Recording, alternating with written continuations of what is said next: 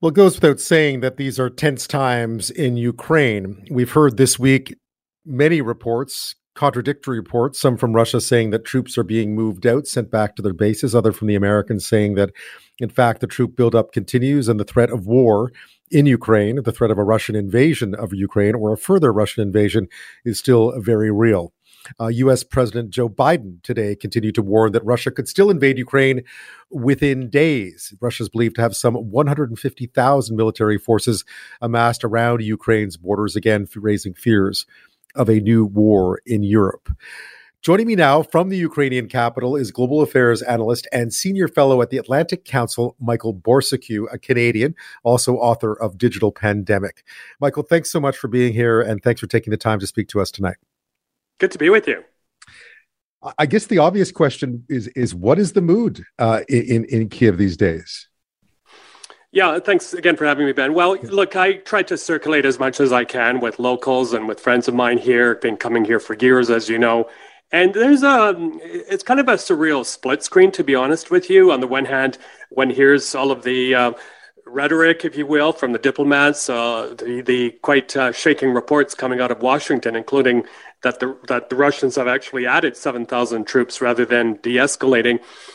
Uh, but on the other hand, life in Kiev goes about as normal as one can get. However, having said that, um, there there's fewer traffic, fewer people on the streets. Those who can afford it have left for the countryside, or those who can work uh, from a distance have done so, left the capital. But the other thing, I mean, you know, Ukraine is still having an awful, awful battle with COVID 19. A lot of people are at home sick. I, uh, I would say almost every second uh, household, at least here in the capital, is affected right now. It couldn't have come at a worse time, of course. And then, weirdly enough, the mm. expat community has been really pummeled by COVID.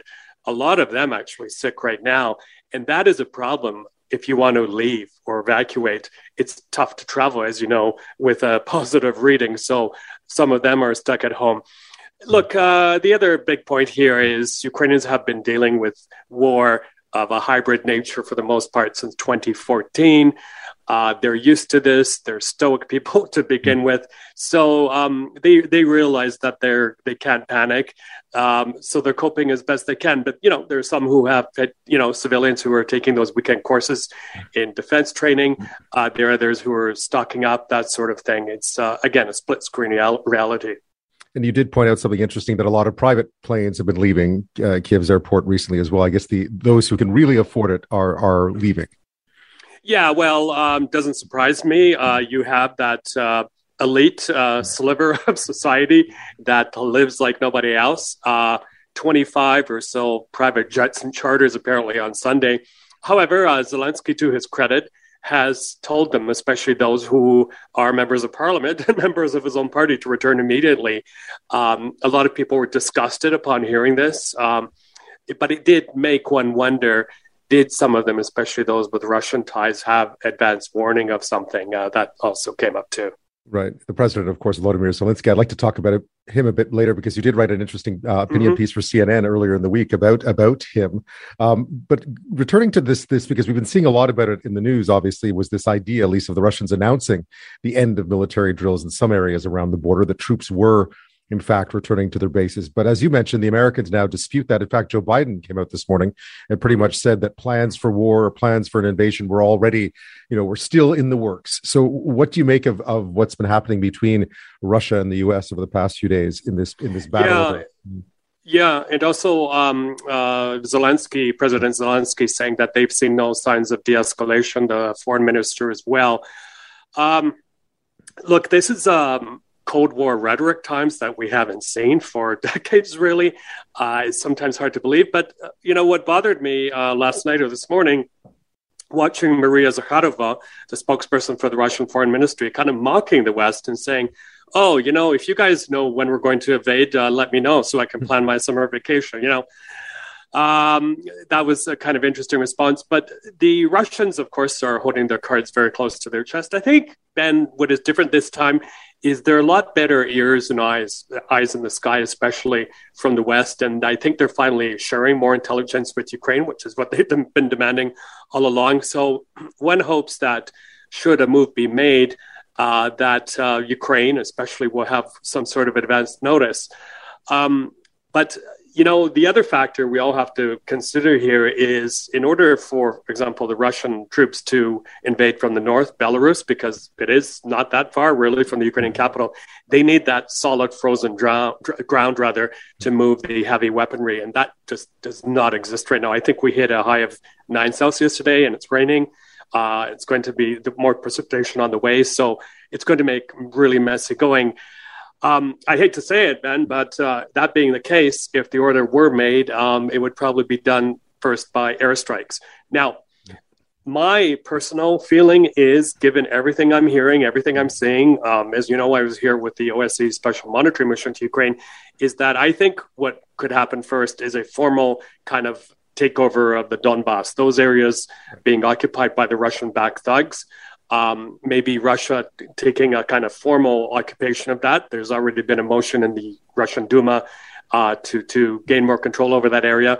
Whether they're going to per, uh, pursue that through um, diplomatic or legal means remains to be seen. For example, the Russians could come to the Ukrainians and say, "You, when you signed the Minsk Accords, you promised that." Uh, you know, there would be a vote for some kind of semi-autonomy for those eastern uh, regions. However, the Ukrainians will tell you that in order for Ukraine even to consider that, uh, the Russians have to withdraw heavy weaponry. There has to be a ceasefire, and very crucially, they have to return control of the Ukrainian border over to the Ukrainians.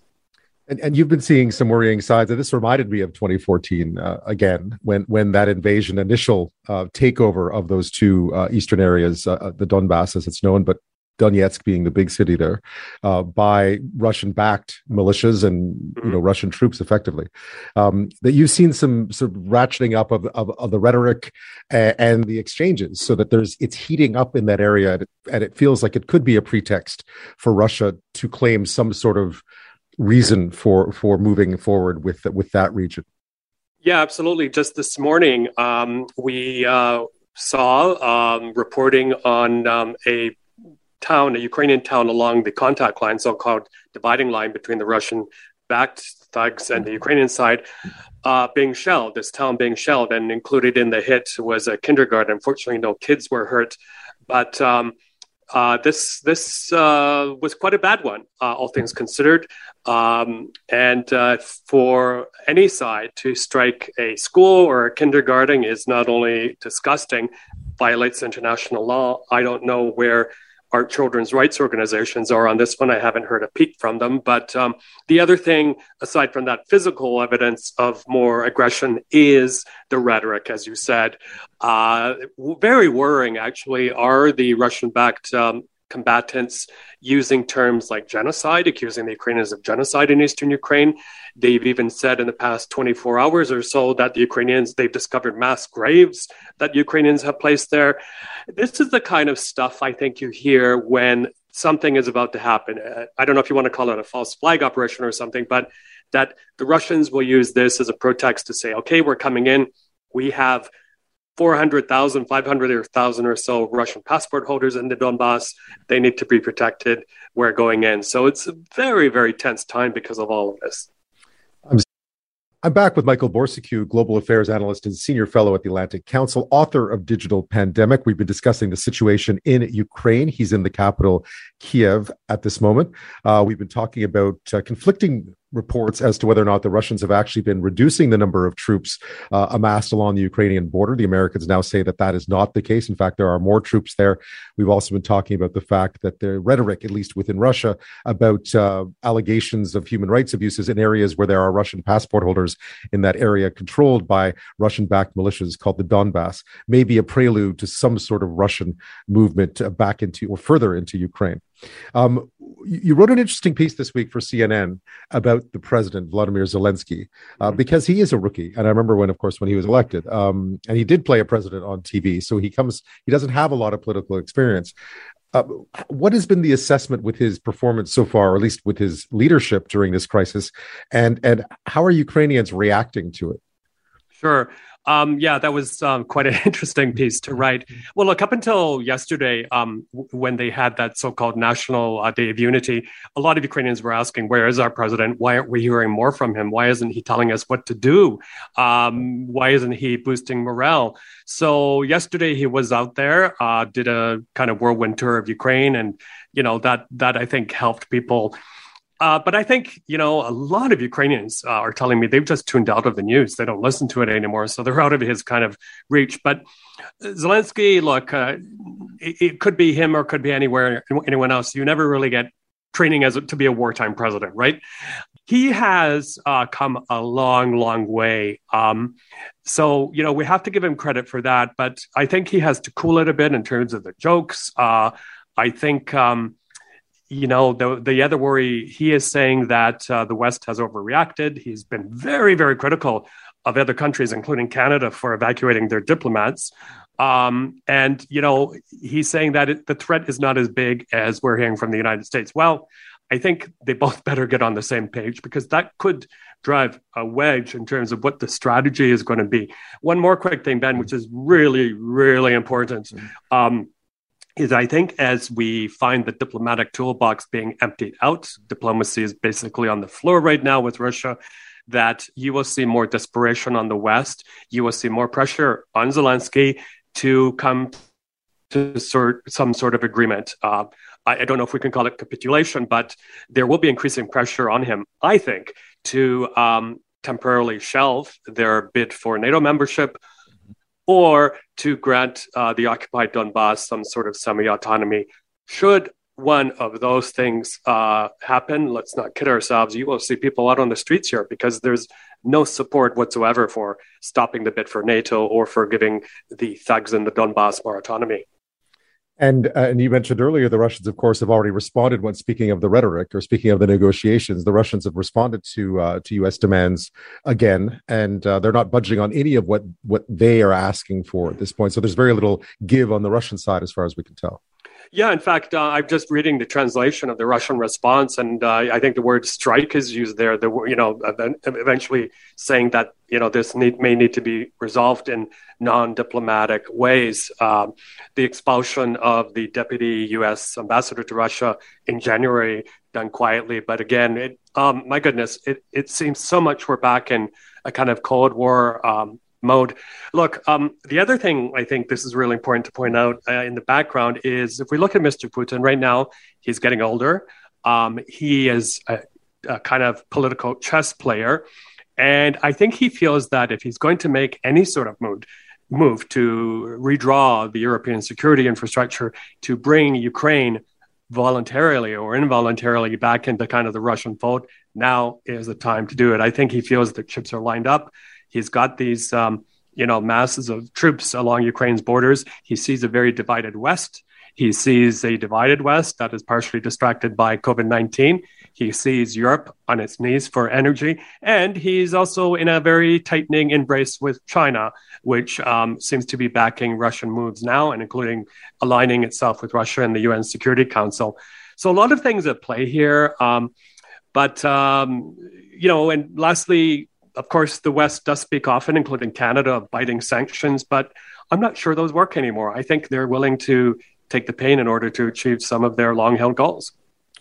It isn't. It is certainly a it's been interesting how it's been playing out. I mean, there's, there's a, it's very hard to figure out what exactly Putin's calculations are these days, and, and when exactly he would think it would be appropriate to go, and and just how much he's playing a weak hand, mm-hmm. or mm-hmm. he has a stronger hand than we expect. Um, the last question I was gonna I was going to ask you was just about, and this is always comes up here.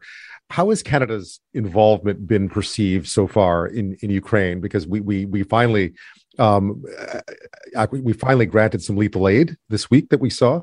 Um, you know, what has been the overall assessment of Canada's role in this, if there is one at this point? Yeah, I'm glad you asked that, Ben. It's very important. Well, look, um, Canada was the first uh, Western country to recognize Ukraine 30 years ago. Uh, it, it portrays itself as a very close ally, and a lot of that, of course, is driven by the huge Ukrainian diaspora in Canada. They're they've always been, uh, you know, very activist and uh, very uh, strategic in terms of informing the Canadian government what to do. But I think a lot of us, and I'm Ukrainian heritage, Canadian, of course, feel very let down. um, by uh, the Trudeau administration uh, insisting upon pursuing a diplomatic path. Well, I'm sorry, but the time has long passed of you know uh, Russia uh, you know responding to threats or to rhetoric that doesn't work anymore. Yes, uh, Canada did finally step up to the plate and are giving more than flak jackets to the Ukrainians, but I understand that this aid is slightly conditional. Um, I have to study it more, but it's not everything we had hoped for. Um, and then in kind of broader sense, Ben, uh, oh, sorry, one more thing. And of course, you know, yanking all the diplomats out and sending them to Lviv, a, a lot of people here were disappointed by that, including Mr. Zelensky. I think um, it makes us look weak. And then finally, on that point, where is Canada now on the world stage? Where is the Canada where, as Justin Trudeau once proclaimed, the world needs more Canada? we're not a middle power anymore. At least we're not acting like it. I mean, even starting with the appointment of Melanie Joly as foreign minister, taking a junior minister and awarding her for her political efforts to be in one of the top positions in the Canadian government to deal with foreign affairs was a real head scratcher. Um, her trip here uh, was seen as a PR stunt for the most part. Her uh, rhetoric was uh, very weak, tentative. So we're not where we should be, uh, and it saddens me because if there's ever time uh, Ukraine needed Canada, it's right now. Michael Bociurkiw, thank you so much for your time tonight. My pleasure.